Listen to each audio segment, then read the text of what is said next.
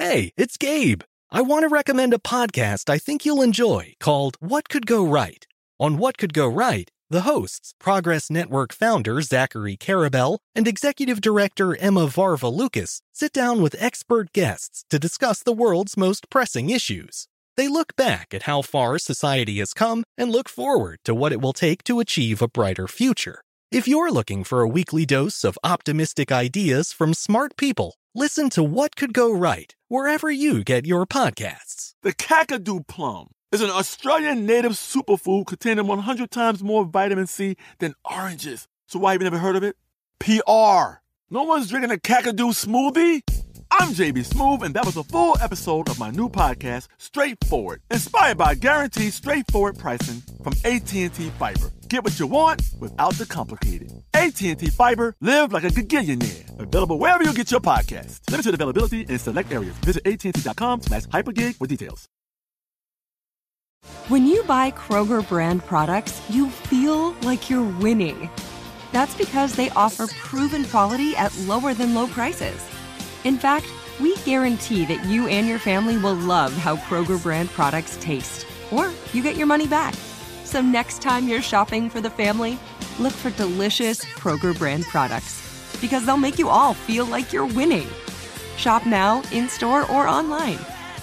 Kroger, fresh for everyone. This Day in History class is a production of iHeartRadio. Hello and welcome to This Day in History class, a show that pays tribute to people of the past by telling their stories today. I'm Gabe Luzier, and in this episode, we're talking about a central figure in the fight for racial upliftment and equality in 20th century America, a controversial and consequential activist by the name of W.E.B. Du Bois.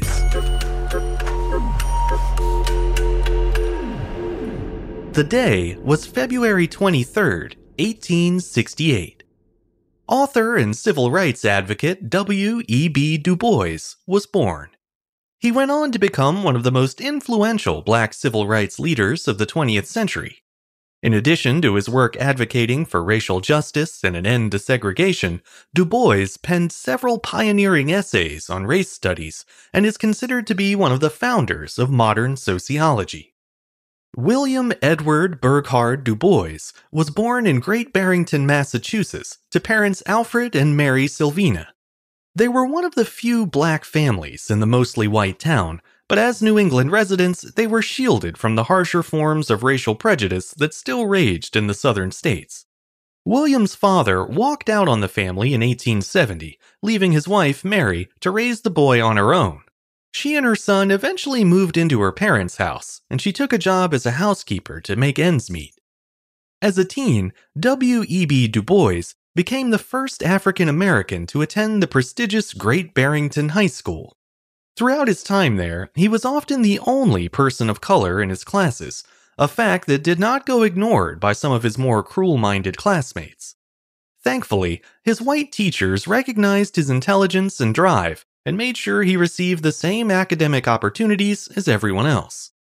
It was also in high school that Du Bois began to focus on what would become his life's great passion the fight against racial inequality and the social advancement of black Americans. At age 15, he started writing editorials for the New York Globe, making him the nation's youngest black journalist. His articles challenged racist conventions in American society while also highlighting the accomplishments and contributions of black citizens. Du Bois graduated at the top of his class in 1884, the same year that his mother passed away from tuberculosis. The 16 year old was alone and penniless, but members of his community came to his aid. They helped secure him a scholarship to Fisk University, a liberal arts college in Nashville, Tennessee. Du Bois spent three years at Fisk University, where he studied sociology, economics, and history, eventually graduating with a Bachelor of the Arts degree. During his time there, Du Bois was exposed to the realities of racism and poverty on a level he had never experienced in Western Massachusetts. He encountered Jim Crow laws for the first time and began leading protests against the school's segregationist policies. After graduating from Fisk in 1888, Du Bois received a scholarship to attend Harvard University. He went on to earn his master's degree from Harvard's Graduate School of Arts and Sciences, and then followed it up by becoming the first black American to earn a doctorate from Harvard. Despite his academic achievements, however, Du Bois had a hard time securing a job at a major university. Instead, he accepted a position at Wilberforce University, a historically black college in Ohio. He then spent a year teaching at the University of Pennsylvania, where he also wrote his first major work, 1899's The Philadelphia Negro. That investigative study focused on the city's 7th Ward neighborhood and was the first sociological case study of a black community. When the study was complete, Du Bois became a professor at Atlanta University, where he remained for the next 13 years. During that time, he rose to national prominence with the publication of his seminal work, The Souls of Black Folk, in 1903. In that collection of essays, Du Bois explored the idea that the, quote, central problem of the 20th century is the problem of the color line. He went on to argue that white Americans should take responsibility for their contributions to racial inequality, and that black Americans shouldn't settle for half measures. In one especially controversial essay, Du Bois took aim at Booker T. Washington, the founder of the Tuskegee Institute, which taught agricultural skills to black men. Washington had asserted that vocational training, like the kind his school provided, was of greater value to black Americans than social privileges, such as attending college or holding public office. Du Bois criticized that stance, insisting that nothing short of full equality for African Americans should be accepted, as he famously put it, quote, Education must not simply teach work, it must teach life. In The Souls of Black Folk, Du Bois also outlined his idea of double consciousness, a state of being experienced by persecuted groups in which one's sense of identity is divided. Du Bois applied the concept to the experience of black Americans, writing, quote, It is a peculiar sensation, this double consciousness, this sense of always looking at oneself through the eyes of others, of measuring one's soul by the tape of a world that looks on in amused contempt and pity.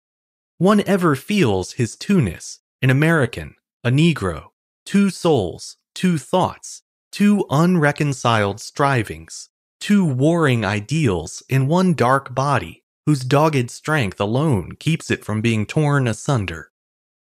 After publishing The Souls of Black Folk, Du Bois became one of the most prominent African American activists of his time. He continued to write and speak about racial injustice, establishing himself as an early leader in the fight for civil rights. In July of 1905, he co founded the Niagara Movement with William Monroe Trotter. Four years later, that organization was dismantled and rebuilt into the NAACP, the National Association for the Advancement of Colored People. Du Bois and several other members of the Niagara movement helped establish the new group alongside white allies such as journalist Mary White Ovington and constitutional lawyer Moorfield Story. Much like its forerunner, the NAACP was created to fight racial discrimination, both on the local and national fronts. From 1910 to 1934, W.E.B. Du Bois edited the association's monthly journal, The Crisis. He used his position as editor to shine a spotlight on the still widespread practice of lynching and to advocate for national legislation to outlaw the brutal practice.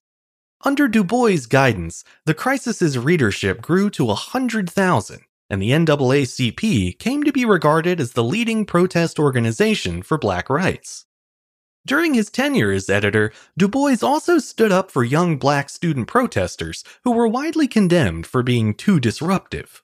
In the 1920s, Du Bois pushed against that narrative, saying, quote, Here again, we are always actually or potentially saying hush to children and students. We are putting on the soft pedal. We are teaching them subterfuge and compromise. We are leading them around to back doors for fear that they shall express themselves. And yet, whenever and wherever we do this, we are wrong, absolutely and eternally wrong. Unless we are willing to train our children to be cowards, to run like dogs when they are kicked, to whine and lick the hand that slaps them, we have got to teach them self realization and self expression. Du Bois eventually resigned his post at the crisis due to ideological differences, but he would return to the NAACP 10 years later to serve as its Director of Special Research. In that role, which he held for four years, Du Bois attended the United Nations Founding Conference in 1945. During his time as a delegate, he lobbied the UN to acknowledge the suffering of black Americans and to help put an end to colonialism in Africa. Du Bois had long been a vocal proponent of Pan Africanism, a movement to build solidarity among Africans and people of African descent throughout the world. He was a key figure in organizing several Pan African conferences where leaders from Africa and the Americas assembled to discuss racism and oppression, issues with which they were all familiar. Shortly before his work at the UN, the FBI started a file on Du Bois. He was a self professed socialist and had written extensively in favor of unionized labor. In the 1950s, at the height of the Second Red Scare, Du Bois came under fire for his involvement with an anti nuclear warfare group called the Peace Information Center. He and four others were charged with failing to register the organization with the US government, a highly suspicious oversight in the era of McCarthyism. The judge later dismissed the case, but the damage to Du Bois' reputation was already done. Many of his former colleagues, including those at the NAACP, avoided contact with him and never offered a word in his defense. Adding insult to injury, the US government then revoked Du Bois's passport as a precautionary measure, preventing him from leaving the country for eight years. By the time he was allowed to travel again, Du Bois was 93 years old, but he didn't let age slow him down. In 1961, he moved to Ghana and began working on an encyclopedia of the African diaspora. His health declined over the next two years there, but in 1963, the US refused to renew his passport, preventing his return. As a symbolic protest, Du Bois became a citizen of Ghana, though he never renounced his American citizenship. That year, Du Bois celebrated his 95th birthday with Ghana's royal family, and when he died six months later, on August 27, 1963, he was honored with a state funeral in the capital city of Accra. The very next day, Martin Luther King Jr. gave his landmark I Have a Dream speech at the March on Washington. Du Bois had died far from his native country, shunned by the government he had sought so long to improve. But the work he began and the fight for equality that he championed lived on. I'm Gabe Luzier, and hopefully, you now know a little more about history today than you did yesterday. If you have a second and you're so inclined, consider following us on Twitter, Facebook, and Instagram at TDIHC Show. You can also rate and review the show on Apple Podcasts, or you can send your feedback directly to me by writing to this day at iHeartMedia.com. Thanks to Chandler Mays for producing the show, and thanks to you for listening. I'll see you back here again tomorrow for another day in history class.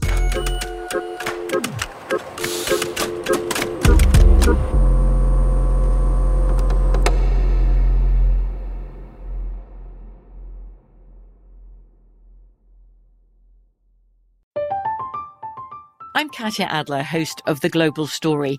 Over the last 25 years, I've covered conflicts in the Middle East, political and economic crises in Europe, drug cartels in Mexico.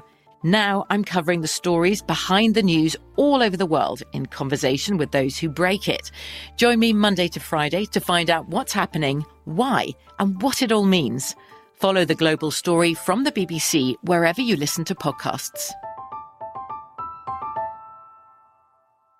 Xumo Play is your destination for endless entertainment. With a diverse lineup of 350 plus live channels, movies, and full TV series, you'll easily find something to watch right away. And the best part? It's all free. Love music? Get lost in the 90s with iHeart 90s, dance away with hip hop beats, and more on the iHeartRadio music channels. No logins, no signups, no accounts, no hassle. So what are you waiting for? Start streaming at play.xumo.com or download from the app and Google Play stores today. All you can stream with Xumo Play.